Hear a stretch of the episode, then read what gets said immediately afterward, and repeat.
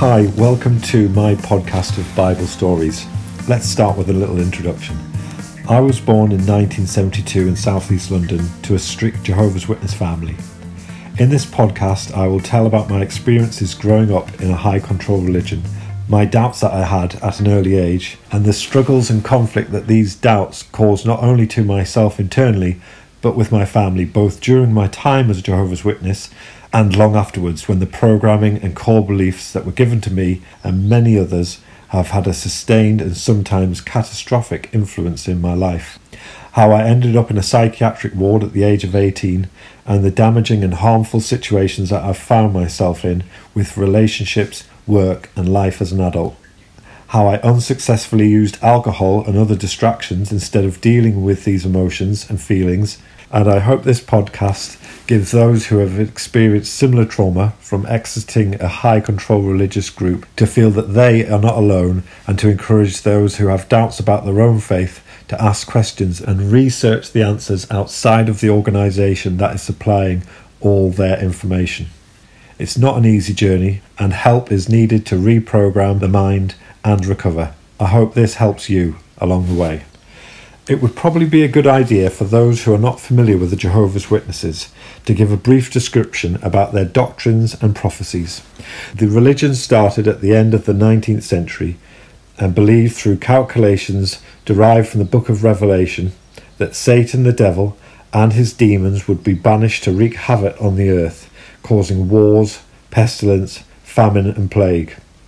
This was foretold by the four horsemen of the apocalypse and was predicted to start in 1914, a date that many Christian splinter groups have arrived at. This would be where God wreaks his destruction and vengeance on sinful mankind to bring about his cleansing and restoration of the earth to its original design. The original design being that man will live forever on earth in paradise. The Jehovah's Witnesses believe that they are God's one true appointed religion and only they themselves will be spared at Armageddon. They also emulate Jesus' preaching work, believing they are saving lives, converting worldly people and those following false religions to their own. That's why they knock on doors and stand at literature carts in public areas. The Jehovah's Witnesses believe in a literal interpretation of the Bible, that man was created by God in his image, and only through the sin that was committed in the Garden of Eden have we become the imperfect, aging, and suffering species that we are now.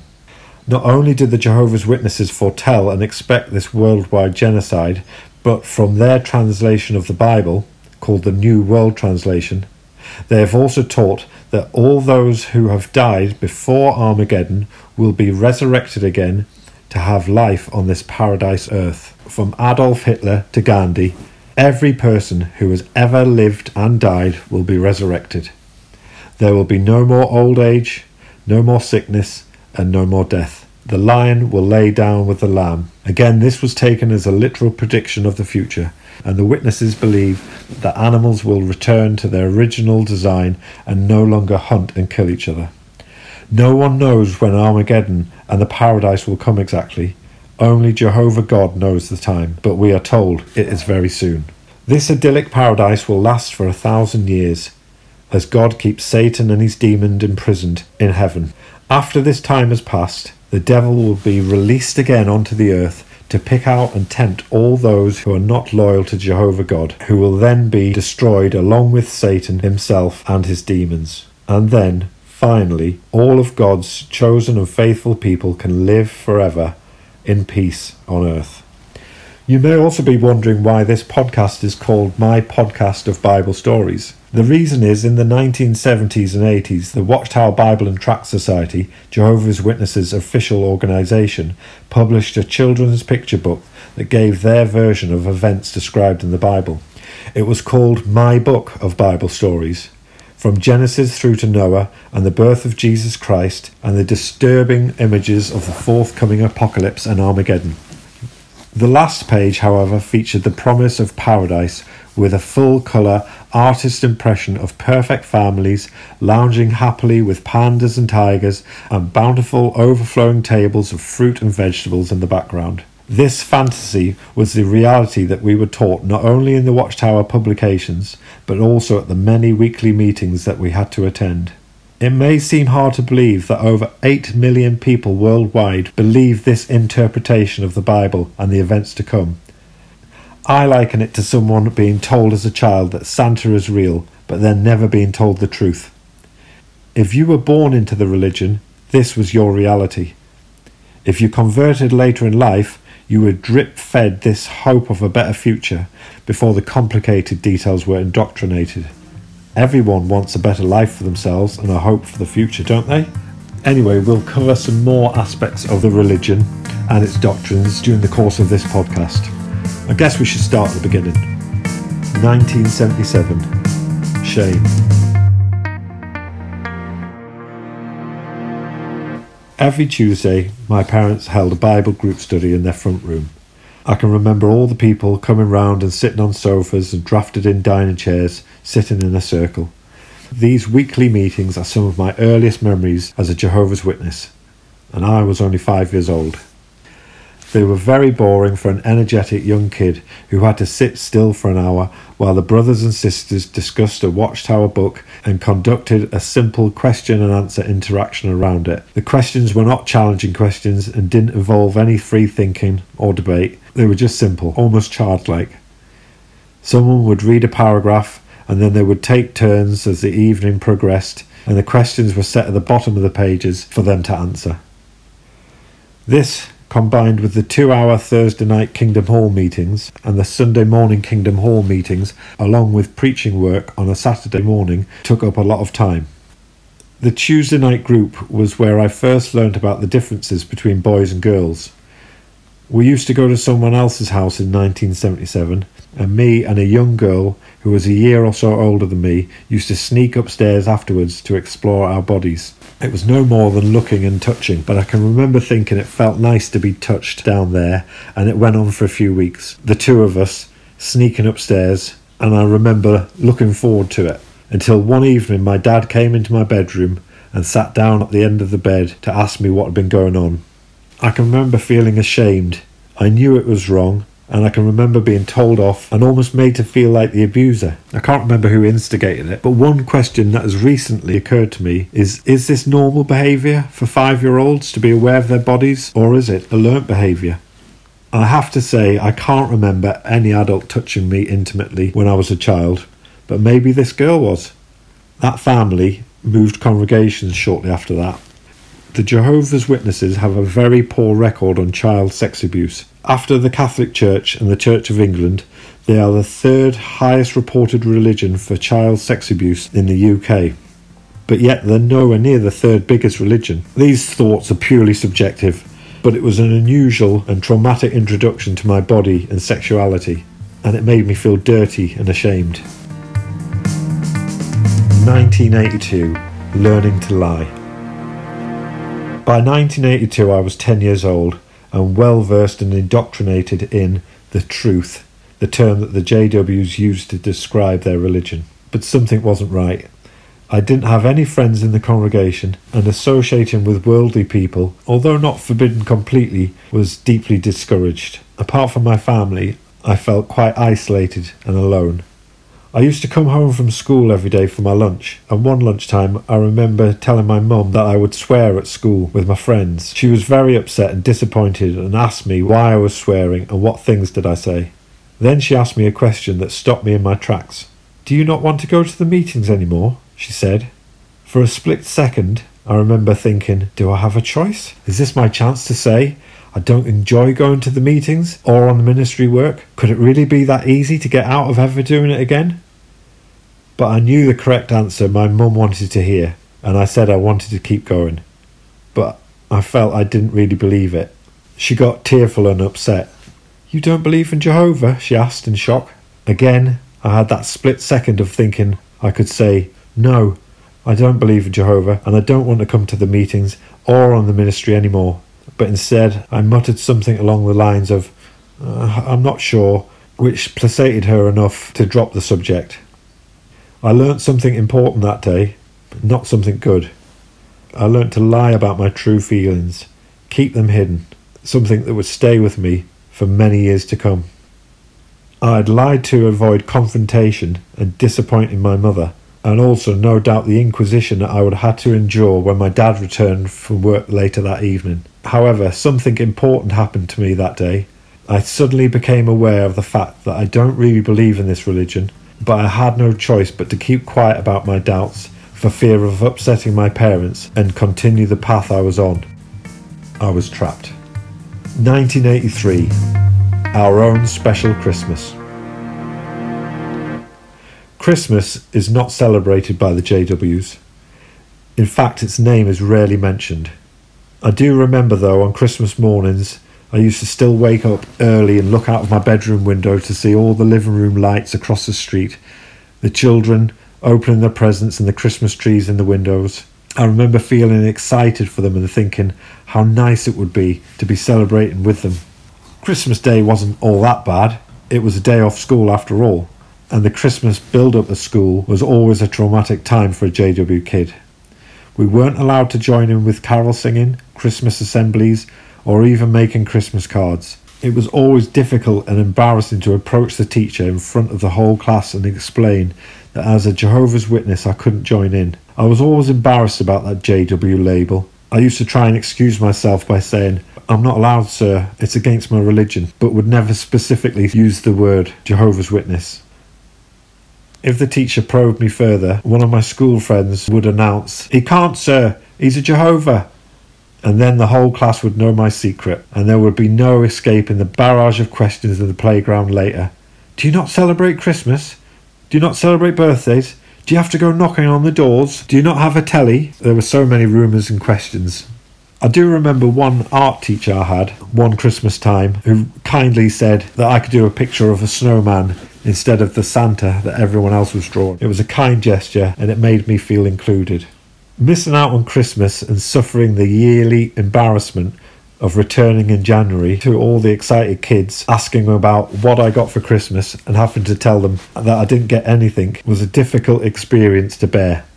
I remember my school friends were genuinely shocked when I said we didn't get any presents for Christmas or birthdays. But luckily, I never remember being bullied for it. I think I was genuinely pitied. I used to tell them that instead of Christmas, we celebrate anniversaries instead. That was our Christmas alternative. It's alright, I would say. We have an anniversary day. This is where we celebrated my parents' wedding anniversary, and they would leave gifts and presents at the bottom of our beds in a pillowcase for us to wake up to, emulating the Christmas experience. I guess they were just trying to help us feel not left out, and I can remember waking up early on anniversary day mornings, excited, just like a kid at Christmas, and running into my parents' bedroom to open up the presents. I also remember worrying a lot in the months leading up to this anniversary day. I worried that it might never happen, because Armageddon might come first, and I would miss out on our fake Christmas celebration and receive no gifts at all. On reflection, if I was a true believer, I would have thought that Armageddon would have been a much better gift to have than some toys and books. But I used to lie awake worrying at night, worrying that I wouldn't get to anniversary day and that Armageddon always loomed heavily over us. 1985. The public and private persona of my dad.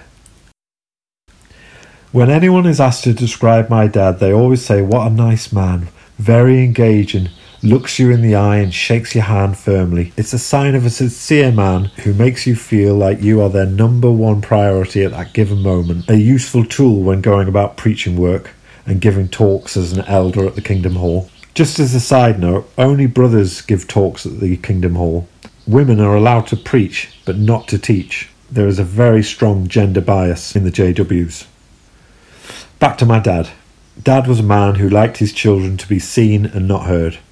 When he came from work, he packed us away to our bedrooms and turned the TV off. At weekends, he would invariably come down with a migraine, although now looking back and knowing the signs myself, I sometimes wonder if, if he was actually depressed. His irritability, his withdrawn personality, and after completing his spiritual duties by going on the ministry on a Saturday morning, he would often take to his bed with a headache. We were told to go outside and play and not to disturb him. On the occasions when our play did wake him up, he would come and stand at his bedroom door or burst into the room where the noise was coming from and blow his stack. He would shout at the top of his voice and glare with eyes so evil that we knew he meant business. Once my cousin and I were messing around one evening, too excited to go to sleep. Him in the top bunk, me in the bottom, when the door flew open and my dad scared us out of our skins, shouting and glaring because of the noise we had been making and to get to sleep. My cousin had never seen this before and said afterwards in a whisper, I thought your dad was going to have a heart attack. His eyes were bulging and his veins were popping out of his neck. My cousin said he struggled to not laugh at the ridiculously angry man standing at the door, and I can remember thinking, oh no, don't do that or he'll go completely nuts. My dad's dad used to do the same thing. In fact, he was a very similar character. He was well respected and liked by his work colleagues and associates, but he was a complete bully in the house with his wife and his kids, and probably to my dad as well, I presume, although I've always felt that I probably got told off more than he ever did. Isn't it interesting how parents often emulate their own upbringing, even if it caused them a trauma themselves as a child? My dad used physical punishment. Occasionally he would cuff me round the head or smack the back of my legs with his big man hands. I can remember doing the classic arch back manoeuvre to avoid the hand as it went for the backside or in long car journeys, which we often used to do. And if we were acting up in the back seat, the hand would be waved indiscriminately backwards and forwards, hitting heads, knees, legs, whatever it could, to keep us quiet and in check. Needless to say, this behaviour teaches you a lesson that it's best not to evoke the wrath of dad. My mum used to smack us occasionally too, but it was only ever after ignoring warnings or being told to stop doing something and it was always done as a meditated punishment. It would be a wooden spoon on the back of the hands or on the backside. It would sting for a bit and you would cry, but it was nothing like the unpredictable violent outbursts Dad could dish out without warning. And like I say, we learnt quick to keep quiet, get out of the way, and not be seen. On one occasion, when I was maybe 12 years old, I was playing with my brother in the garden, teasing him or something, probably play punching his arm, my dad saw this through the kitchen window and it threw him into a rage. He flew out through the door, grabbed me so hard by the arm and off my feet, and dragged me into the garage, smacking the back of my legs as I went. And then he cornered me up against the workbench, and I could see he'd lost it completely. His eyes were bulging and he looked wild. He yelled in my face, You like punching, don't you? Here, have some punches. And then he proceeded to punch me repeatedly in the stomach. I was frozen with fear and I can't remember how long this attack lasted or it hurting that much, but I can remember the shock of it to this day. Personally, I have had violent outbursts of anger and explosions of rage in my own adulthood, but I have never whacked my kids in a fit of anger, nor anyone else for that matter. My cousin had introduced me to the band The Doors. Although it was just a phase I was going through, probably more just to fit in with my cousin and school friends than actually liking the music. I brought the t shirts, the albums, and a big poster of Jim Morrison, the charismatic lead singer of the band, and I pinned it to my bedroom wall. Dad was not happy. Ideology is a sin in the JWs. They don't have crosses, pictures of Christ, or any other images in the house. This stems from a story in the Bible about Moses coming down from the mountain to find the Israelites had built a false idol and were worshipping that instead of God. And he threw the tablets down and destroyed them. So my dad wanted me to take this poster down. By this stage of my life, I was probably around 14 or something. I argued against it. The poster stayed up for a few weeks, but with constant derision and reminders that I was worshipping a false idol by having a picture of a rock star on my bedroom wall, it finally came to a head. Probably after my dad had heard a talk at the Kingdom Hall about worshipping false idols or something, and he insisted that I take it down. Now, I can't remember how I knew this, but I did. My parents had very few records. Nana Mouskouri, James Last, an audio version of The Jungle Book, just some that spring to mind. But my dad's favourite record was Simon and Garfunkel's Bridge Over Troubled Water.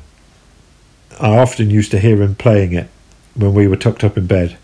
I think someone at school had said that the song was about heroin use. and I used that knowledge to my advantage. I agreed that I would take down and burn the evil Jim Morrison poster.